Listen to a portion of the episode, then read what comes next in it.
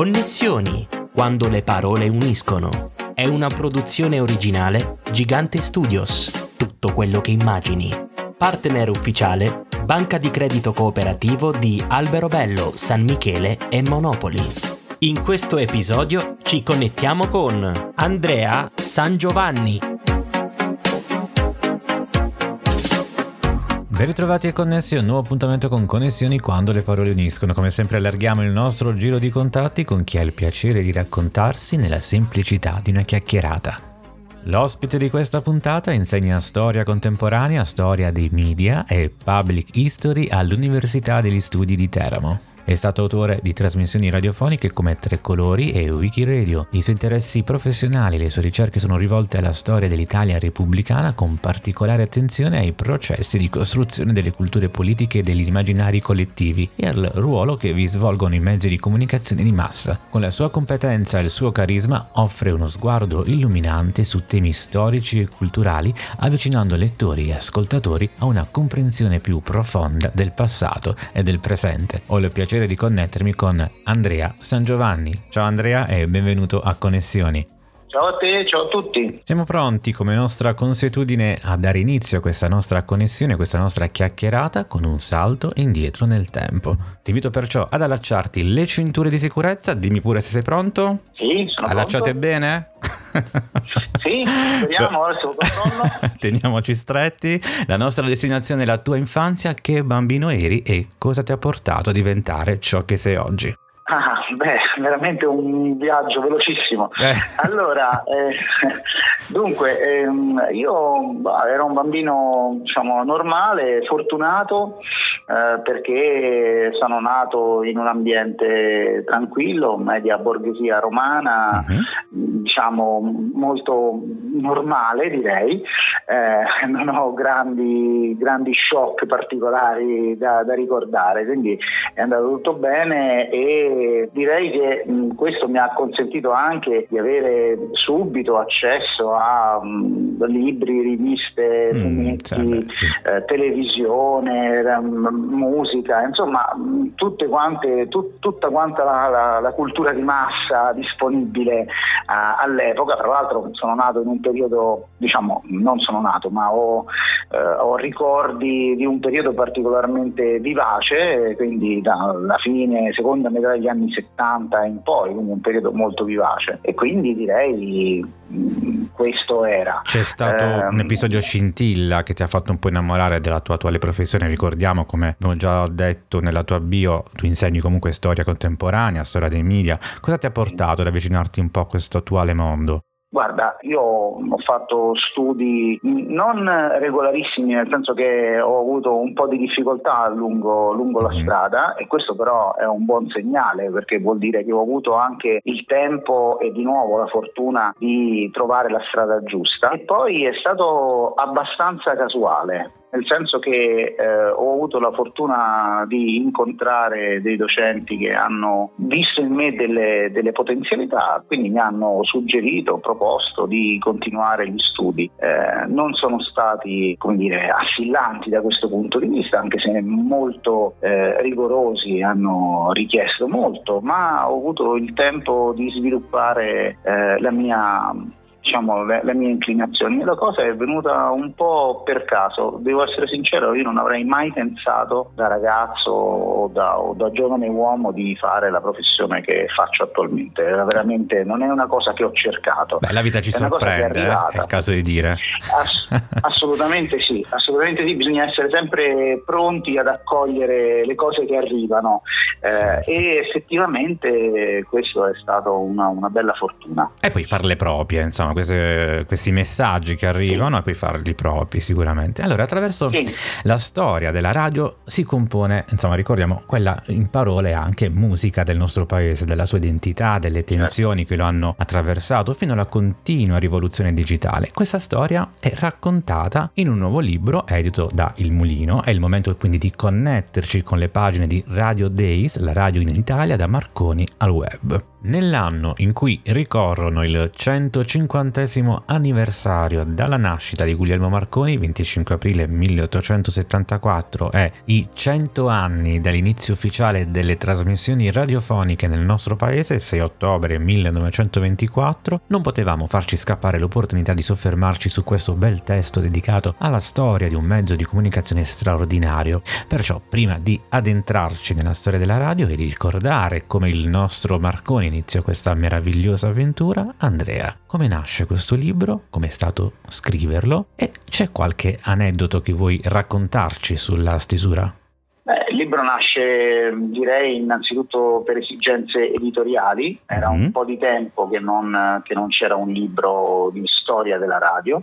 Eh, la radio curiosamente eh, è un medium non molto raccontato, forse perché è così quotidiano, presente diciamo, nelle nostre vite anche senza che noi lo sappiamo in qualche modo eh, e quindi mh, curiosamente appunto era un po' di tempo che mancava un libro di storia della radio. C'era questa esigenza editoriale, io lavoro sui media e mm-hmm. come dire di nuovo si è creata un'occasione. Una connessione, eh, no? Come è stato... Sì, sì, una connessione, appunto, bravo, una connessione. Beh, come è stato scriverlo? È stato per me un'esperienza interessante perché è un libro un po' diverso dai precedenti che avevo uh-huh. scritto, sempre per esigenze editoriali occorreva scrivere un testo eh, semplice, senza tutti quanti quegli elementi paratestuali che piacciono e che gli storici usano molto, le note e così via, quindi quello mi è stato chiesto di essere estremamente parco eh, da questo punto di vista e, e, ho scelto anche di utilizzare uno stile eh, che avesse sempre una parte un po' narrativa, ogni capitolo inizia con una sorta di piccola storia, no? con un racconto quasi, eh, proprio per interessare un pubblico il più ampio possibile. La collana è una collana che si rivolge ad un pubblico molto ampio e mm-hmm. questa è, la, è stata la cosa. Curiosità particolari? Sì, qualche aneddoto faccio... durante la stesura. È un, è un, po' il lavoro che faccio, una parte mm. del lavoro che faccio e quindi come dire, è, una, è, una, cosa, non dico di routine perché scrivere un testo è sempre un'avventura, eh, eh, sì. però direi che forse la cosa più bella è che è stato andare in cerca di eh, nuovi materiali sonori che magari non conoscevo e scoprire che pian piano gli archivi digitali si stanno riempiendo di questi materiali e questa è una bellissima notizia perché mm-hmm. gli archivi della RAI sono un immenso patrimonio eh, poco sfruttato diciamo e quindi è stato bello scoprire delle cose di cui magari avevo letto ma che non avevo avuto l'occasione di ascoltare. Eh, quindi ecco, forse questa è la, la curiosità, per il resto diciamo, per me è stata una parte bella del mio lavoro.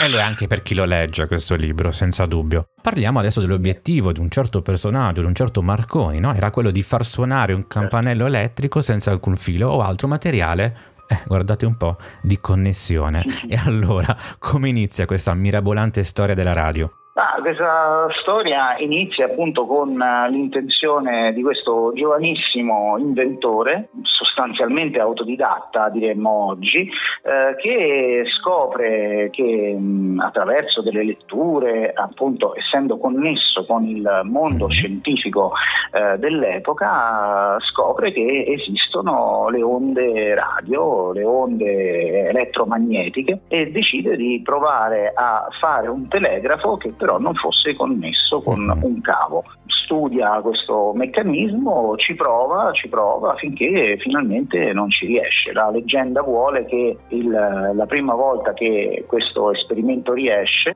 la, la, riuscita dell'esperimento venga segnalata da un colpo di fucile esatto. eh, che diciamo da mandato no, da chi stava dietro la collina eh. oltre la quale c'era il ricevitore. Esatto. E eh, immagino quel momento vissuto come sarà eh, stato sì. poi dal resto, da vicinato, insomma.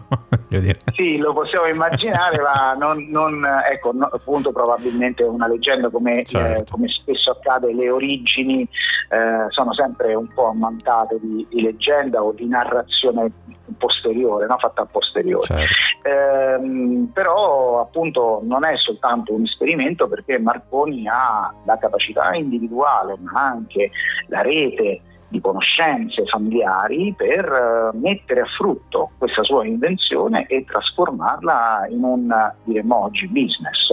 Eh, lui aveva in mente appunto la eh, telegrafia, mm-hmm. quindi pensa alla radiotelegrafia e questo è del tutto naturale perché eh, quella era la cultura del momento, certo, quello, era, quello, era, l'oggetto nuovo eh, che, che, si voleva migliorare eh, e poi però eh, questa, diciamo, questa sua invenzione ha un errore, e cioè che comunica con tutti quelli che la possono ricevere.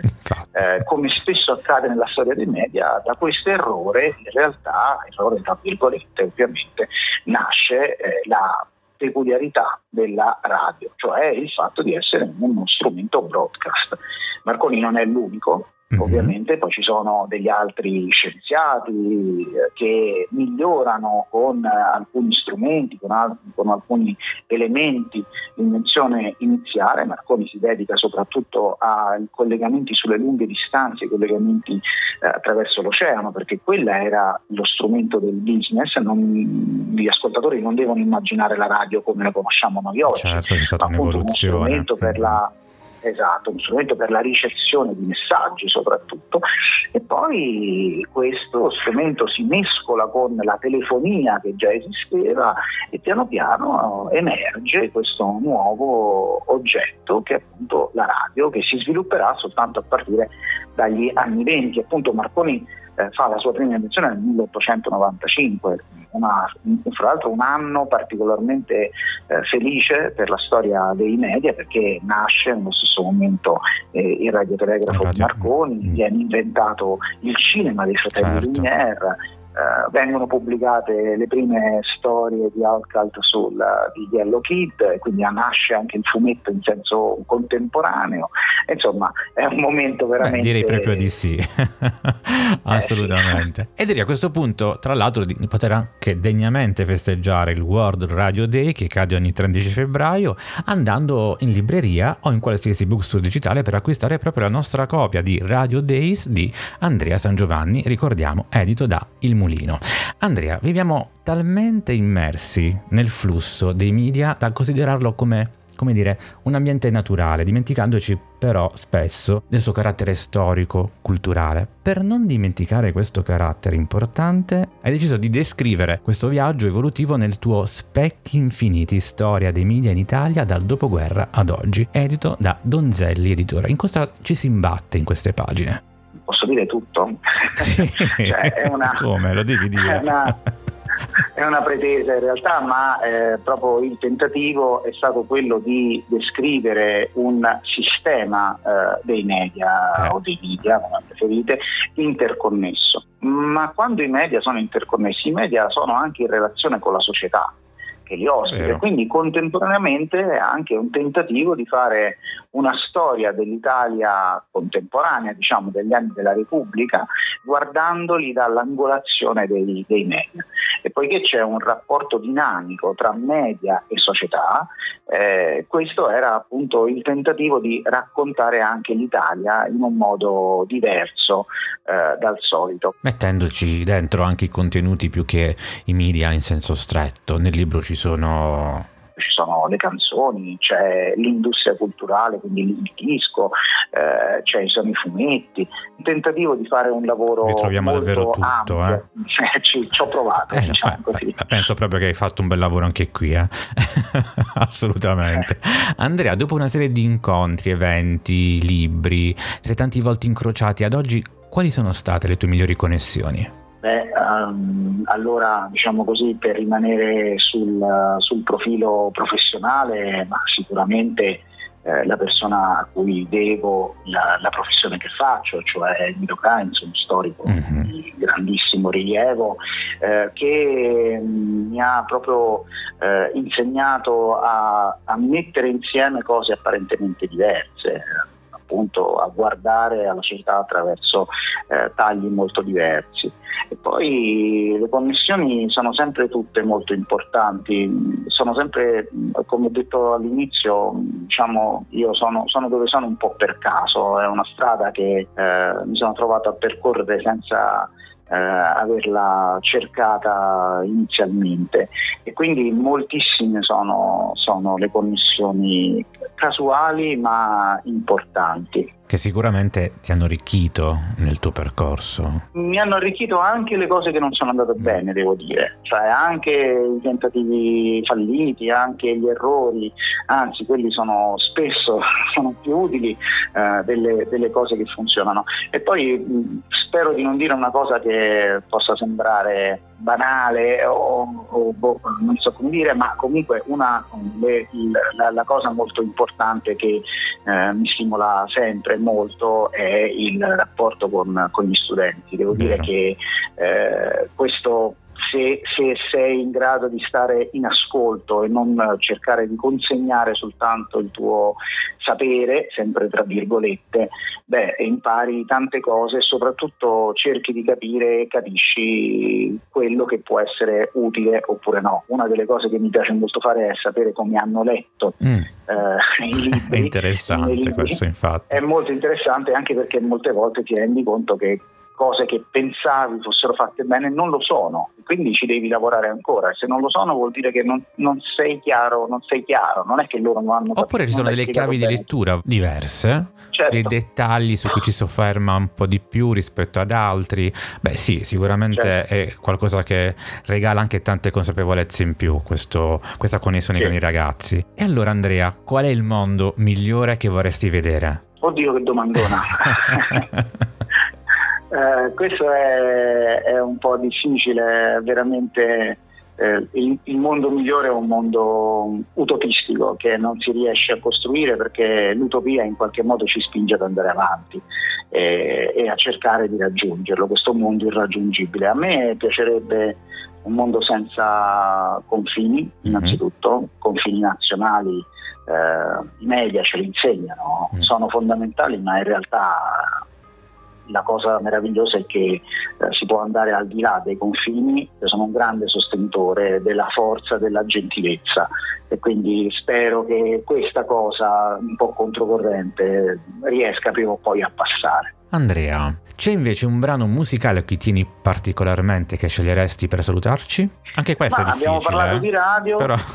è, è, difficile, è difficile perché dire, oh, sarei tentato di dire una cosa molto personale così, però invece la soluzione forse è un po' diversa. Abbiamo parlato di radio, c'è una canzone con cui chiudo il libro che a me mm. piace anche molto perché sono diciamo, un, un, rocker tradizionale, eh, rock classico. Ci piace questa. E la canzone, e la canzone Radio Nowhere di Bruce Springsteen. Eh vabbè, pure hai scelto un classicone anche tu, che piace anche a me, quindi lo andremo ad ascoltare molto molto piacevolmente. E siamo giunti purtroppo alla conclusione della nostra puntata. Grazie Andrea per la tua disponibilità e a te e ai nostri ascoltatori, come sempre, auguro buone storie, ma soprattutto buone connessioni. Grazie a te e un saluto a tutti gli ascoltatori. È stato molto piacevole questa chiacchierata, veramente. Grazie a te ed era Andrea San Giovanni, ospite di Connessioni quando le parole uniscono. Vi ricordo che potete seguirci su Spotify dove è possibile votarci con 5 belle stelline, commentare e condividere tutte le puntate del nostro podcast. E se vi fa piacere e avete due minuti liberi fate pure un salto su filippogigante.it o gigantestudios.it dove troverete tutte le informazioni ufficiali su questo podcast, i miei libri, le mie recensioni e tanto tanto altro. Grazie, come sempre, per averci ascoltato. Alla prossima connessione.